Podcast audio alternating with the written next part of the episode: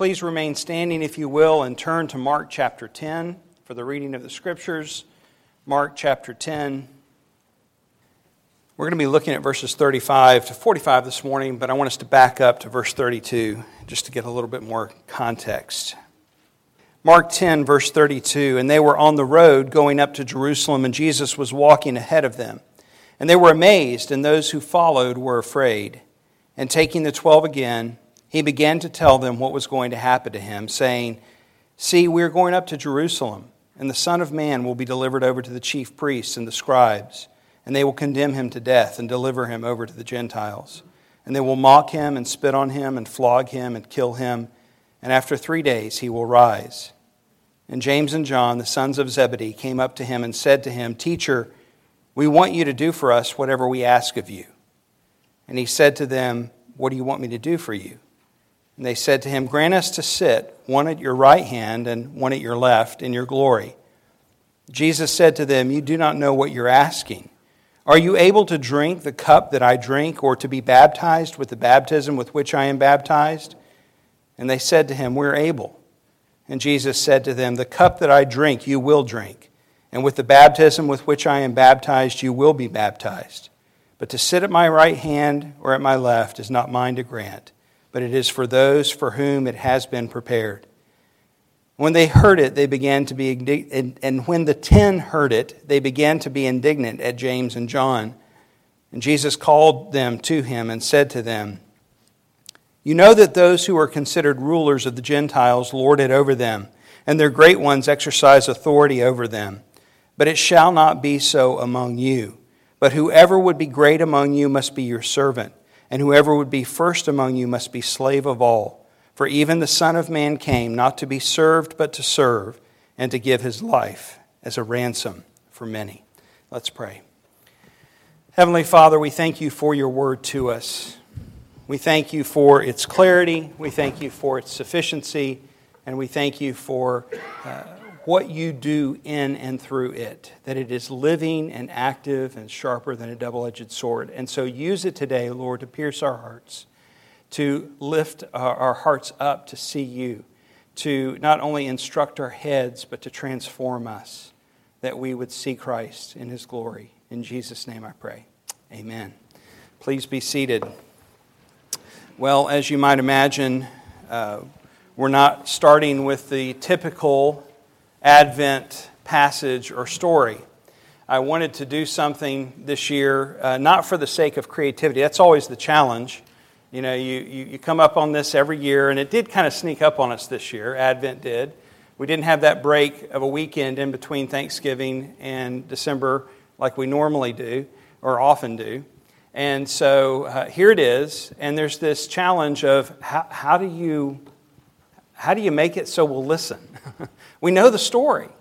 And so one of the challenges is the story kind of becomes romanticized. I mean, this is true for me at least. You know, you, you know it so well, uh, you kind of like, okay, here we go again. We, we know what's coming.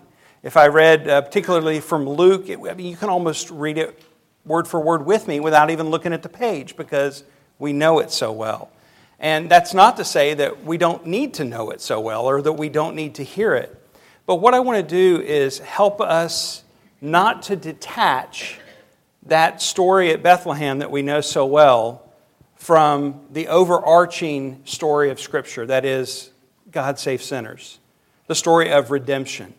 And so, this Advent season, I want us to look at there, there's this is not an exhaustive list. We have five uh, Advent sermons, and so we'll have five reasons. They're only five reasons. They're not the five reasons. They're not the top five five reasons. They're just five of the reasons. Five of the reasons that I kind of zeroed in on, beginning today with the first reason that Immanuel, God with us, came to die and to give his life as a ransom for many. Now, Mark 10:45, that verse that says that is also one that's familiar to us. And so are, am I the only one? I mean, is it, is it, are you guys like me that when you come to a passage of Scripture that you know so well, that you kind of forget the context that it's given in, like this one. I mean, you, you, many of you could probably recite Mark 10 45. But did, did you remember the context in which Jesus said that? That, that they were going on, you know, up to Jerusalem. He was going up to die. But even more than that, that James and John had just asked him this question. You know, you can almost hear the record scratch, right, when, when you come to that. Give us whatever we ask. Had they been paying attention? Were they on another planet? What was this? That's the context in which Jesus goes into this discourse about Gentiles lording it over them, and it shall not be so among you. And then here, the Son of Man came to give his life as a ransom for many. And so I want us to look at the context so that we understand it. Another challenge, though, with this particular verse is the word ransom in English typically makes us think of what? Kidnapping. It makes us think of hostages. That's just where our minds go with the English word ransom. It's not a bad translation, it's just that's what that word makes us think of. So I want us also to consider what all that this word means. It certainly means ransom. It's not, again, a bad translation, but it means more than that. It's translated other ways in other passages, like price paid, or atonement, or redemption. And so we have to kind of disassociate our limited use of the word ransom in the English to appreciate all that Jesus was saying in the, the word that he used in the original language and spoke to describe what he meant by giving his life as a ransom for many. Now, you may wonder why all of this focus on one word at the beginning here. Let me just say, I want us to make sure that we're on the right track as we go through this passage today, that we're, we've got our focus uh, in the right way from the very beginning. Because early in church history, there were those who propagated a, a really bad idea about this, uh, this, this thought of a ransom. Some put forth the idea that Jesus, in his death, paid a ransom to Satan for our release. This is not what happened.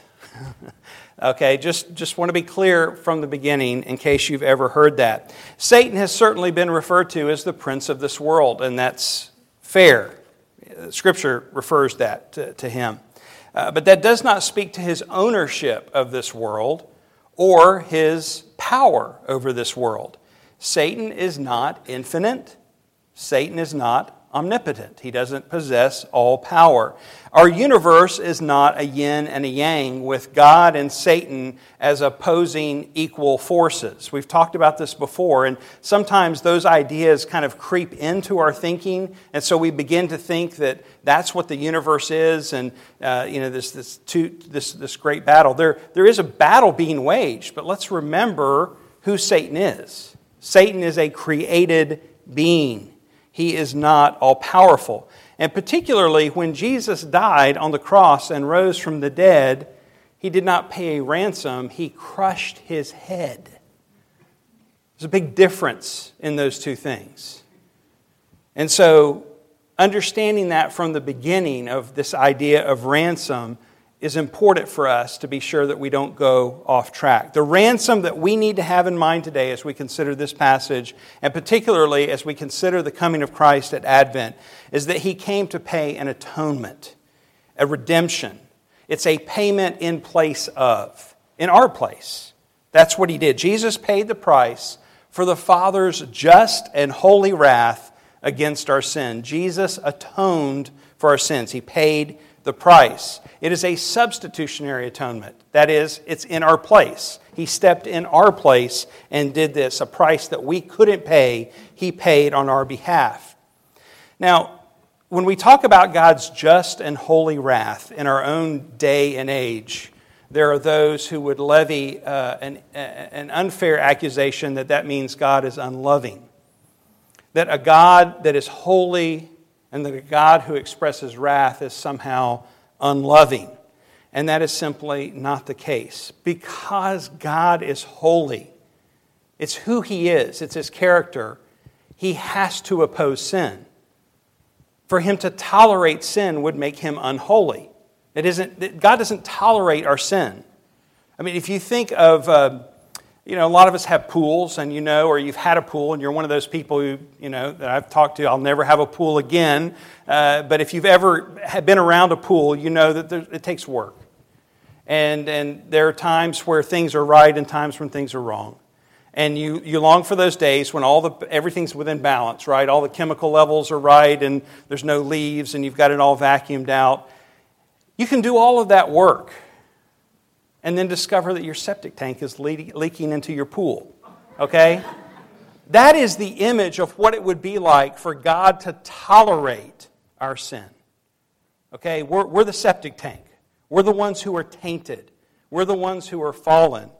And so God doesn't, doesn't tolerate our sin. Our sin has to be dealt with. And this is tied to His holiness.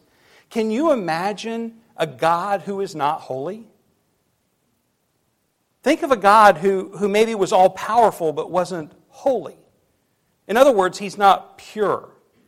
What would that mean? Well, it would mean that He could have devious plans, devious motives. He could uh, uh, do things for his own pleasure in a way that was uh, uh self centered, in a sinful way. We si- simply couldn't trust a God who wasn't holy. And so it is a good thing that God is holy, that He's pure, that He's set apart. And it's because then that He is holy that we as sinners cannot approach Him. And so something had to be done about our sin. And this is what Jesus came to do. He came to die, to give his life as a ransom for many.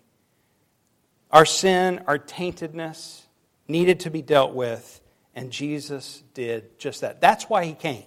He came to die, to atone for the holy wrath of God against us, so that we, like Abraham, by faith, might be counted righteous before Him.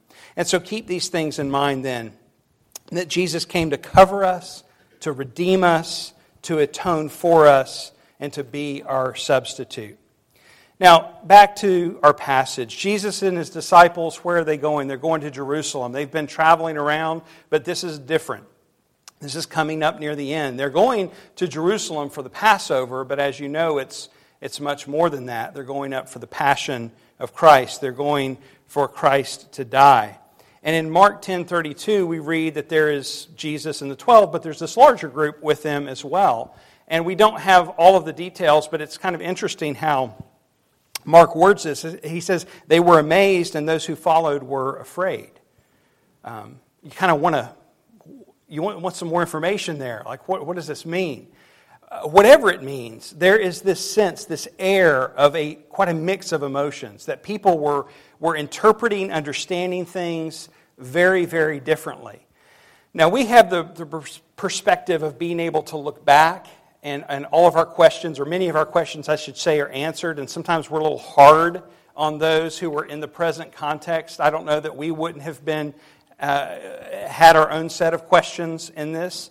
Uh, Jesus is. Uh, you know, he's going up to Jerusalem, and then in, in this context of this fear, of this amazement, of this excitement, he tells them again why he's going up.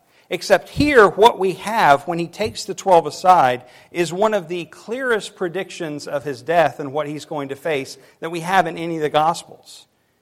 And taking the 12 again, he began to tell them what, he was, what was going to happen to him, saying, See, we're going up to Jerusalem and the Son of Man will be delivered over to the chief priests and the scribes, and they will condemn him to death and deliver him over to the Gentiles. And they will mock him and spit on him and flog him and kill him, and after three days he will rise.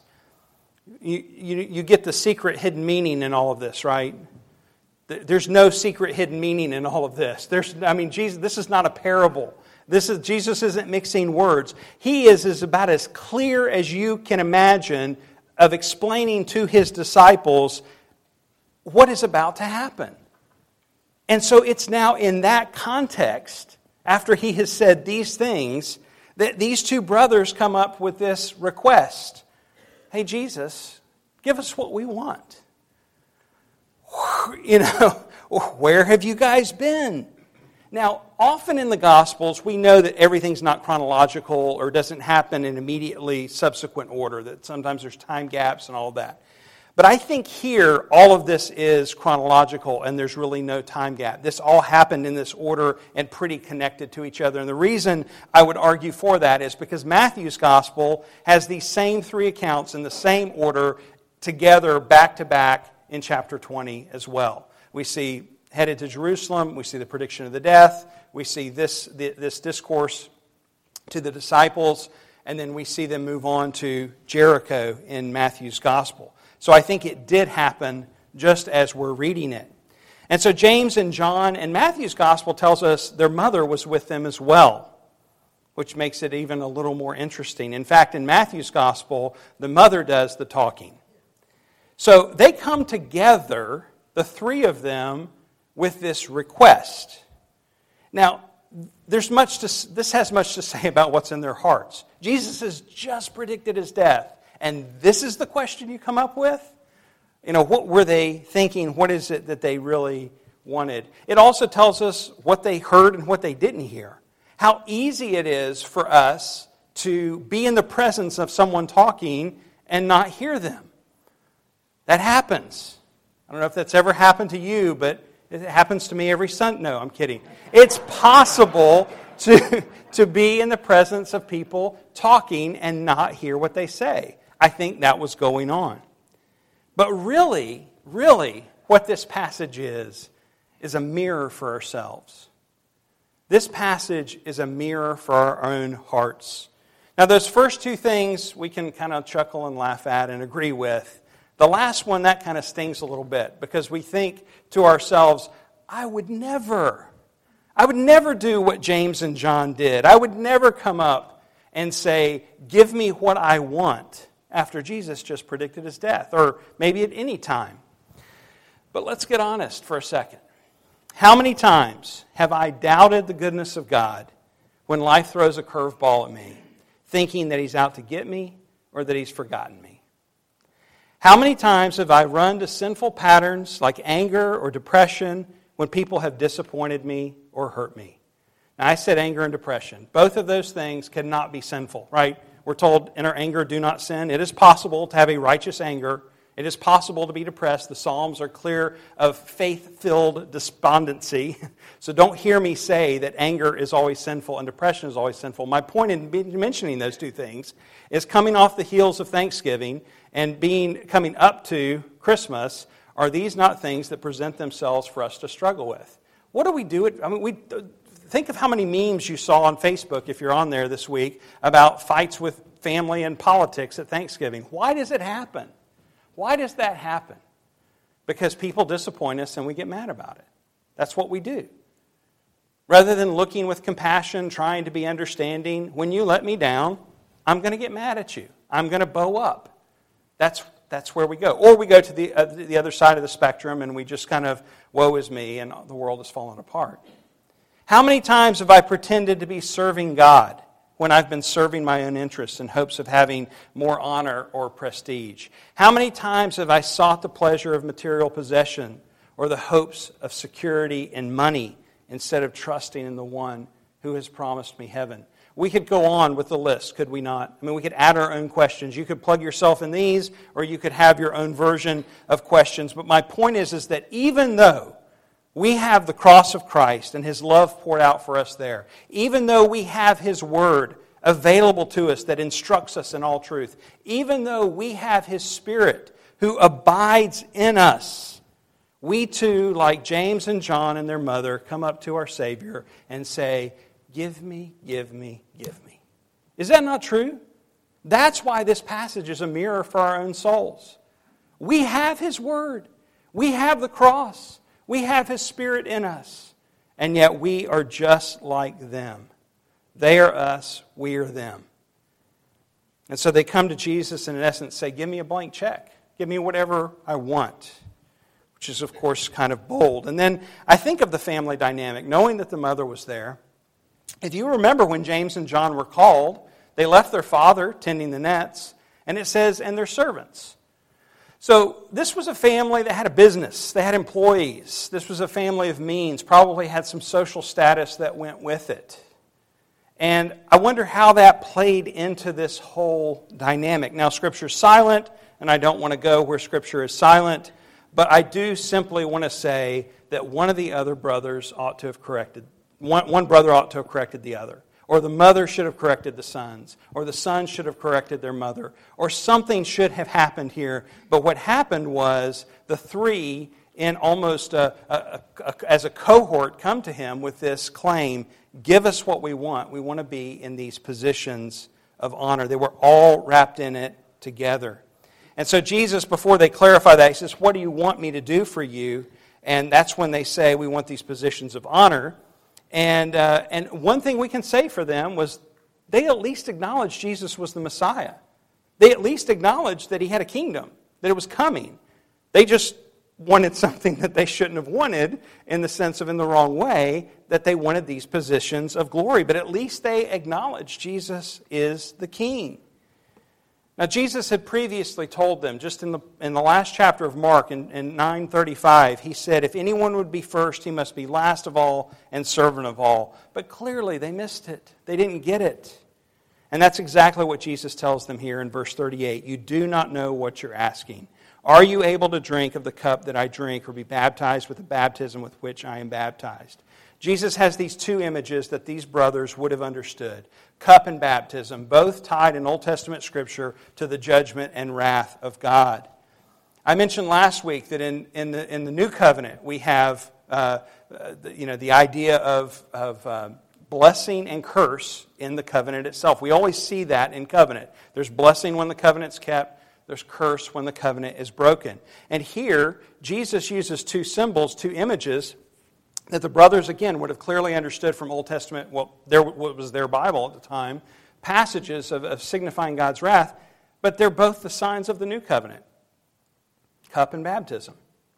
And so Jesus here sets these before them, but he's pointing them to the suffering, to the curse aspect, and saying, Can you bear this? Are you ready for this? And you, you, you almost expect them to be like, oh, you know, kind of back down. Okay, okay, we get it. But, but they didn't. They, they kind of stood up, said, We're ready for it. They're blinded by their own disillusion for glory and for power and for honor. Jesus, in essence, is saying to them, Guys, you're looking for honor, for glory, and power, and that isn't the way of my kingdom. You don't know what you're asking. And what he's pointing to, of course, is his own suffering that he is going to suffer and die. What he had just told them about that they had missed in all of this. And then in verse 39, after they agree that they are ready to drink of this cup, he tells them that they will indeed suffer. And we know that they both certainly did. But Jesus goes on very interestingly to talk from this, this request for glory and honor to speak and give this discourse about how his kingdom works. The kingdom of, of God works differently than the kingdoms of this world.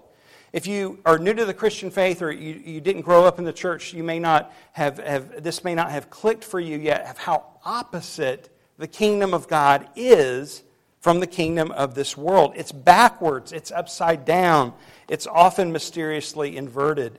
Jesus had already told the disciples that to be first, you have to be last, to be great, you have to be servant of all. We see in the gospel that the unworthy are the ones who get grace that the weak are made strong, that the, it's foolishness to the world. We see this upside down description of the kingdom of God versus the kingdom of this world. It's quite different. And Jesus explains that it's the worldly leaders who lord it over them, and their great ones exercise authority over them. If you have never been under such a boss, give thanks. But my guess is from just those snickers there that you probably have experienced such a thing. To be under someone who likes to be called boss but doesn't have the courage or the wisdom to lead, who likes to take credit for your successes but likes to put the blame on everyone below them, who can't listen because they're constantly talking or thinking of what they're going to say next or who sees people as possessions, or thinks saying thank you and giving appreciation is a sign of weakness. Have you ever worked for somebody like that? It is an understatement to say that it is mind numbingly annoying. And this is what Jesus describes as have nothing to do with it. This has no place in my kingdom. This has no place in Christ's church. This should not be so among you. Now, there's room to understand this in the world around us. You almost expect it. but there's, we don't give much room to expect it in the church, do we? And yet, it happens. It can creep in. And this is why I can say that we have to start with us. It's so easy to, to, to look out and to, kind of Monday morning quarterback and point to all of the mistakes everybody else makes. But the gospel always works this way the gospel always starts with you. It always starts with you. And here is a perfect example. Jesus said, First take the log out of your own eye, and then you'll be able to get the speck out of your brother's. I used that with my two teenage daughters this weekend, or this past week, and it got turned into I'm going to get the speck out of my eye so I can get the, the log out of my sister's eye. That was what it, how interesting how that kind of gets flipped around. Jesus takes the gospel, and he always, the gospel change always starts with me. It starts by me checking me, by me correcting me, by me seeing the sins in me, not by me coming to you and correcting you and seeing the sins in you and pointing all of those things out. But what is it that we want to do? Jesus said, It shall not be so among you. You are first to be a servant. You were bought with a price. You are not your own. And so we ought to consider first the servanthood, uh, that we are to consider the needs of others more important than our own. The second thing is order. We ought not put ourselves first. This would have been a good sermon before Thanksgiving, but hey, there's plenty of time for application at Christmas, right? About putting ourselves first, because isn't that where a lot of the strife comes up when we get together with family? We want our own way. You, you do what to sweet potatoes? You do what to your grain? You eat it that way, and there's all this conflict and strife right? Put other people's first. Die to yourself. Let it go. Let your preference, let them have theirs. Let your stuff go. And then, third, death. We have been crucified with Christ.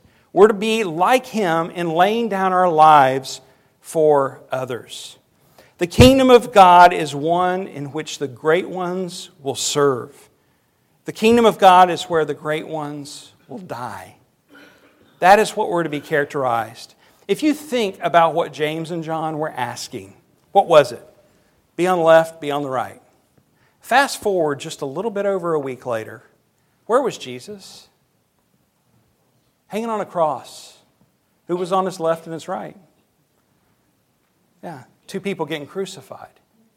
This is what they were really, in essence, asking for. And Jesus knew it. And so he said to them, Are you ready to suffer? They didn't realize what they were asking. Of course, the good news is that the story doesn't end there. Jesus died as an atonement to redeem us, to buy us back.